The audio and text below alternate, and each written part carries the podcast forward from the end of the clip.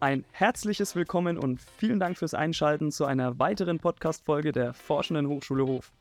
Heute wird's spannend. Wir haben die Consulting Hochfranken e.V. hier, eine studentische Initiative, und die kümmert sich um die Beratung von Unternehmen vom Startup bis zum Konzern. Wir, Studierende des Masterstudiengangs Marketing Management, haben es uns zur Aufgabe gemacht, euch die Initiativen der Hochschule Hof näher zu bringen und einen Einblick in deren Tätigkeitsfelder zu geben. In dieser Takeover-Folge für das Forschungsmarketing werden Sie am Mikrofon begrüßt von Jan Pielstiger, das bin ich, und Alexander Ballasch. Ja, bisher konnten wir in diesem Podcast ja auch schon andere Hochschulinitiativen kennenlernen und wir schließen heute so ein bisschen daran an, und stellen euch eine studentische Unternehmensberatung der Hochschule Hof vor. Uns gegenüber sitzt Jonas Ottmann, er ist erster Vorstand der Initiative Consulting Hofranken. Was die Initiative eben alles zu bieten hat, darauf gehen wir im Folgenden etwas näher ein. Wir raten euch also dringlich weiter dran zu bleiben, denn Sie wissen ja, Hashtag, hier wird knallhart geforscht. Ja, an dieser Stelle ein herzliches Willkommen und Dankeschön, dass du extra für den Podcast aus Berlin gekommen bist, Jonas. Erst einmal herzlichen Glückwunsch zur bestandenen Masterarbeit und deinem neuen Job in Berlin.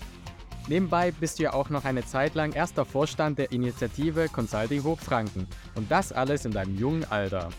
Jonas, an dieser Stelle möchte ich dich erst einmal darum bitten, dass du dich und die Consulting Hochfranken unseren Zuhörern vorstellst und uns etwas über die Entstehungsgeschichte der Initiative erzählst. Genau, also erstmal vielen Dank, dass ich da sein darf. Ähm, also ich selber habe jetzt, wie du bereits erwähnt hast, im Master ähm, internationales Projektmanagement studiert, komme aber eigentlich aus dem Ingenieurswesen, habe im Bachelor Maschinenbau studiert und ähm, kam dann halt für den Master komplett neu nach Hof. Und dann, wie das halt so ist, man kennt niemanden, wollte ich Kontakte knüpfen, aber auch weil ich das Thema Beratung interessant fand, habe ich mal geschaut, was es denn so gibt, weil das ganze Thema Unternehmensberatung hängt mit dem Projektmanagement relativ eng zusammen. Habe mich dann vor eineinhalb Jahren der Consulting angeschlossen und bin dann mit der Zeit immer weiter aufgestiegen, wie es aussieht. Consulting selber ähm, ist die Geschichte ein bisschen verschwommen. Das war ursprünglich mal ein studentisches Projekt, wo mit Hilfe eines Professors solche Beratungen gemacht wurden. Also da wurden halt Unternehmenskontakte angeschrieben, weil Unternehmen kamen dann auf diesen Professor zu und der hat es dann an die Studenten weitergegeben. Die haben es halt gemeinsam gemacht. Irgendwann haben sich diese Studenten dann oder auch ihre Nachfolger wurden es immer mehr und haben sich dann zu einem Verein gegründet, der dann die jetzige Consulting Hochfranken e.V. war um sich ein bisschen von dem ganzen Studentenprojekt abzukapseln. Also zu sagen, wir sind nicht mehr mit einem Professor, sondern wir sind eigenständig, wir machen unser eigenes Ding. Und ähm, dann kam Corona. Die ganze Zeit hat das dann alles abgeflacht, sodass die ganze Initiative quasi neu gegründet werden musste, alles neu aufgebaut werden musste. Und damit sind wir dann vor eineinhalb Jahren, dann im Wintersemester 21, 22, ähm, als ich dann beigetreten bin, waren es vielleicht fünf Mitglieder noch oder vier wo ich dann dazu gekommen bin und dann hat sich das quasi alles neu aufgebaut und mittlerweile sind wir wieder auf einem ganz guten Stand. Okay, also leitet ihr jetzt praktisch auch die gesamte Initiative selbst und habt keinen äh, ja, Professor mehr als, als Mentor praktisch. Genau, genau. Wir haben Professoren, mit denen wir in Kontakt sind, auch weil über Professoren halt Unternehmenskontakt tatsächlich auch mal kommen oder wo wir auch mal nach Schulungen fragen oder sowas vielleicht. Aber ansonsten nichts wirklich. Wie unterscheidet sich dann eure Initiative von anderen Beratungsunternehmen, die auch für, auf kleine und mittelständische Unternehmen spezialisiert sind? Also zum einen sind wir aktuell, ähm, also wir sind gemeinnützig, wir sind ein gemeinnütziger Verein, das heißt, wir nehmen kein Geld für unsere Beratungsleistungen. Das unterscheidet uns hauptsächlich von allgemeinen Unternehmensberatungen, aber auch sind wir durch Studenten getrieben. Also wir haben dieses, diese Neugier, die man Studenten so anhaftet und gleichzeitig auch diese, diese Nähe zu neuem Wissen, was ähm, Studenten lernen dauerhaft Neues. Wir lernen Sachen im Studium und können sie direkt anwenden. Das ist das, was wir uns an die Fahne schreiben, sagen, das bieten wir, dass wir diesen Mehrwert haben. Wir sind vielleicht nicht hoch qualifiziert in ganz vielen speziellen Themen, aber wir haben diese Neugier nach neuen Sachen und können da ganz viel beitragen. Euer Wissensstand ist dementsprechend auch sehr aktuell und ihr könnt direkt implementieren in Unternehmen und euer Wissen dann noch verstärken und den Unternehmen auch verhelfen, von dem Wissen zu profitieren praktisch. Genau, genau. Ja, und an dieser Stelle würde es unsere Zuhörer und Zuhörerinnen natürlich interessieren, wie kann man sich denn so eine Beratung mit der Consulting-Initiative überhaupt vorstellen? Wie sieht denn da der Ablauf aus und welche Vorbereitungen müssen getroffen werden, um an ein optimales Ziel zu gelangen? Okay, ähm, dafür muss ich ein bisschen ausführen in unsere Vereinsstruktur. Wir haben nämlich drei Ressorts innerhalb unseres Vereins. Und da gibt es einmal das Akquise, das Event- und Vertrieb-Ressort. Die kümmern sich nämlich dann darum, Projekte zu akquirieren. Gibt es das Marketing-Ressort, die kümmern sich darum, Werbung für uns zu machen. Dann gibt es das Qualitätssicherungsressort, das kümmert sich darum, dass unsere Prozesse funktionieren. Und die alle hängen zusammen, wenn es jetzt darum geht, ein neuen, neues Projekt ranzuziehen. Wir fangen da immer an, so kurz vor Ende des Semesters, für das neue Semester dann Akquise zu starten. Das macht dann das Vertriebsressort, kümmert sich dann darum, entweder Unternehmen anzuschreiben, Unternehmen, die, mit denen wir bereits so in Kontakt sind, die uns vielleicht mal gefragt haben, mit, könnte man dann ein Projekt machen, ähm, da mal die Kontakte rauszuschicken oder da mal E-Mails rauszuschicken und zu schauen, die Fühler auszustrecken. Und gleichzeitig schaut dann ähm, das Marketing-Ressort zum Beispiel, macht dann ein bisschen Werbung, zeigt dann, dass wir irgendwie unsere Website gut funktioniert, dass wenn ein Unternehmen uns sieht, dass die sehen, okay, hier, die haben ja was, da ist, funktioniert was, die haben sogar Referenzen und ähm, dann, das klappt dann alles. Dann geht es darum, dass man ähm, ganz klassisch, gut, ähm, wir müssen einen Vertrag vereinbaren mit dem Unternehmen, wo wir dann sagen, ähm, was ist denn jetzt genau Inhalt des Projektes? Das passiert alles in einem ersten Gespräch, das macht dann in der Regel der Vorstand mit dem Unternehmen, bevor wir irgendwie ein Projekt starten, wo wir dann sagen, okay, wie lange geht das, wie lange soll das Projekt gehen für euch? Soll es vielleicht sogar zwei Semester gehen? Das ist sehr umfangreich. Wie viele Leute wollt ihr ungefähr dafür haben? Wie groß soll es sein? Was für Bedingungen habt ihr für das Ende des Projektes? Wann ist das Projekt erfolgreich für das Unternehmen? Das wollen wir alles festhalten. Quasi so ein bisschen die Projektskizze schon mal vordefinieren, damit wir wissen, wonach, äh, was geben wir dann unseren Mitgliedern weiter über das Projekt, für das sie sich dann eintragen können, mehr oder weniger. Wenn das alles steht, suchen wir einen Projektleiter. Wenn dann ein Projektleiter gefunden ist, stellen wir das alles. Wir haben einmal im Semester eine große Versammlung, eine Hauptversammlung Dort stellen wir dann alle Projekte vor und dann können sich da Mitglieder dafür eintragen. Dann schauen wir natürlich auch, dass es eine gleichmäßige Verteilung gibt, aber das gibt es meistens. Für mich klingt es so, als äh, ja, wäre die Vorbereitung immer recht anspruchsvoll und verlangt wahrscheinlich auch eine gewisse Zeit, um ja äh, den Weg für das Projekt richtig erstmal vorbereiten zu können und ja, dann anschließend natürlich zum richtigen Ziel zu gelangen. Und äh, ja, an dieser Stelle würde ich dann mit der nächsten Frage anknüpfen. Und zwar wäre es sehr interessant für uns zu wissen, wie ihr denn überhaupt eure Kunden auswählt und was denn da eure Kriterien für eine erfolgreiche Zusammenarbeit sind. Und vielleicht kannst du uns ja auch noch einige aktuelle Projekte schildern. Ähm, genau, ich habe ja gerade ein bisschen erwähnt, wir suchen uns ähm, Kunden tatsächlich nach entweder Unternehmenskontakten, die wir schon haben, aus, wo wir dann sagen, hey, das wäre vielleicht ein cooles Unternehmen, mit denen hatten wir vielleicht sogar schon mal ein erfolgreiches Projekt oder die sind vielleicht so interessant, aber gleichzeitig sind, fragen wir auch regelmäßig unsere Mitglieder oder unsere Mitglieder können immer wieder sagen, hey, ich finde es cool, wenn wir mal mit Firma XY was machen, dann fragen wir die mal an. Oder irgendjemand arbeitet bei einer Firma und fragt da mal seinen Chef, hey, können wir mit denen ein Projekt machen? Dadurch gibt es ganz viele verschiedene Wege. Wir versuchen aber so ein bisschen die Interessen und das, die Skills, die unsere Mitglieder haben, schon dann auch wieder zu spiegeln. Wenn wir jetzt, wir haben jetzt tatsächlich einen sehr hohen Anteil aus, von Leuten aus den Wirtschaftswissenschaften, da haben wir jetzt zum Beispiel sehr viel Marketingprojekte auch gemacht. Aber ähm, dann haben wir jetzt gemerkt, okay, unsere Mitglieder sind ein bisschen satt von Marketingprojekten, haben wir uns Projekte jetzt gesucht, die weniger ins Marketing gehen dann auch klappt. Also so ein bisschen danach, aber gleichzeitig können wir uns natürlich nicht alles aussuchen, so groß sind wir nicht, so ja, präsent sind wir nicht in der ganzen Unternehmensberatungslandschaft. Darum müssen wir auch nehmen, was kommt. Also wir haben jetzt zum Beispiel gerade in der Anfangszeit, als ich angefangen habe, sehr viele Startup-Projekte mit dem 1 1 gab, eben weil es schwierig war, ein Unternehmen ranzugehen, weil wir noch nicht groß genug waren. Aber das waren dann auch super Projekte. Äh, aktuelle Projekte kann ich tatsächlich was sagen. Ähm, da haben wir aktuell drei externe Projekte. Einmal mit der Firma Deploy, die ist in Deutschland nicht so ganz bekannt, die ist ein IT-Dienstleister. Ähm, die haben uns darum gebeten, eine Strategie zu entwickeln, wie sie in den deutschen Personalmarkt eintreten können. Vor allem für auch Studenten, aber auch allgemein, dass man schaut, wie sie rankommen können. Eben bei Dienstleister, die sich äh, vor allem in der Schweiz sitzen, aber auch in Tschechien dann jetzt mal schauen wollen, dass sie auch irgendwie Talents aus Deutschland herbekommen können. Da sollen wir den Konzept vorlegen, wie sowas aussehen kann. Dann haben wir ähm, mit der Firma eProtex, das ist eine Firma hier aus der Region, ähm, aus Münchberg, die ähm, machen so technische Textilien. Und da geht es darum, dass wir recherchieren sollen, analysieren sollen nach potenziellen neuen Zielbranchen für das, was sie machen. Also einerseits für die Technologien, die sie haben, für die Patente, die sie haben, aber auch allgemein, wie sie in die Zukunft sich weiterentwickeln können. Und das dritte ist mit der Firma NetX. Das ist eine Ausgründung von der Firma NetShare selbst. Da geht es darum, dass wir ein Framework entwickeln sollen, um gesetzliche Neuerungen zu evaluieren, ähm, um Innovationspotenzial abzuleiten. Das heißt konkret, die wollen, dass wir denen was bauen oder was zeigen oder ein Konzept entwickeln, dass deren Ingenieure möglichst einfach schauen, was für gesetzliche Neuerungen gibt es, um dann möglichst schnell da reinzugehen und Dinge zu entwickeln, um dann das auszunutzen. Also ein Projekt, was mehr in die Richtung Recht geht, paar Wirtschaftsrechtler haben wir jetzt da, die da dann sind. Also wir haben Projekte im Personalrecht und im ganzen Innovationsmanagement, ähm, Marktrecherche, sind jetzt ganz unterschiedliche Sachen dazu. Ja, das ist sehr spannend. Klingt, als würdet ihr wirklich eine breite Spanne an Aktivitäten abdecken und an verschiedensten Unternehmen. Und vor allem seid ihr auch schon ja, ein Stück weit international aktiv mit dem, mit dem Schweizer Unternehmen. Das ist sehr cool an dieser Stelle. Glückwunsch dazu. Vielen Dank. Kannst du oder könnt ihr ein Beispiel für ein Projekt geben, bei dem ihr besonders erfolgreich wart und welche Maßnahmen ihr denn genau getroffen habt, um an euer Ergebnis zu gelangen? Hm, ja, und zwar haben wir jetzt im letzten Semester Also das war dann wieder, wo wir gesagt haben, wir wollen jetzt mal ein größeres Projekt haben, mal ein großes Unternehmen dran haben. Da haben wir mit der Firma Tenet, ähm, bauen so Energietrassen und so weiter. Da habe ich mal die Ausbildung gemacht. Ah, na dann. Ähm, ein Projekt ähm, gemacht, ähm, da ging es dann, das war wie so, wie eben erwähnt, so ein Marketingprojekt, wo es darum geht, dass wir einen Podcast, den sie haben, vermarkten sollen, beziehungsweise ein Konzept entwickeln sollen, wie man das besser vermarkten kann. Das Team hat sehr gute Arbeit geleistet. Ähm, die Firma wollte auch eigentlich mit uns weiterarbeiten. Wir mussten sie aber aufs nächste Semester vertrösten, weil wir die anderen Projekte jetzt schon da hatten und leider nicht genug Mitglieder sind, um das weiterzumachen. Aber wer weiß, vielleicht passiert da nochmal was.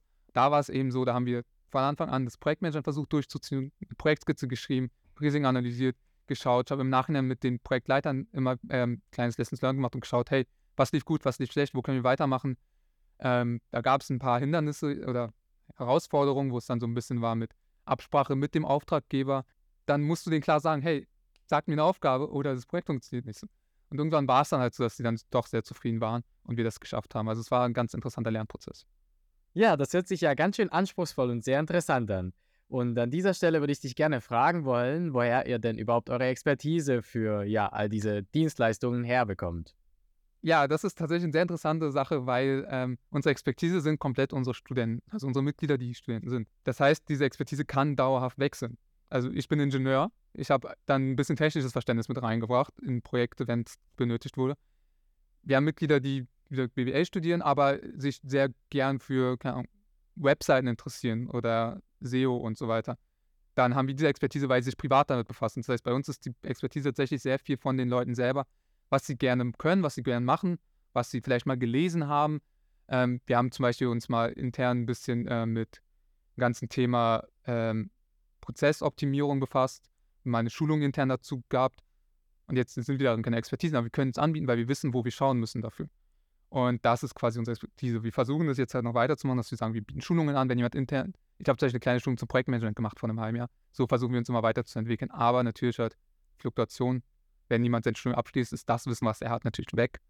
Aber das ist halt so, so ist das bei ständigen Initiativen. Ja, cool. Du hattest das vorhin aber schon mal angesprochen mit dem Ehrenamt. Jetzt vielleicht gehen wir darauf noch mal ein bisschen näher ein.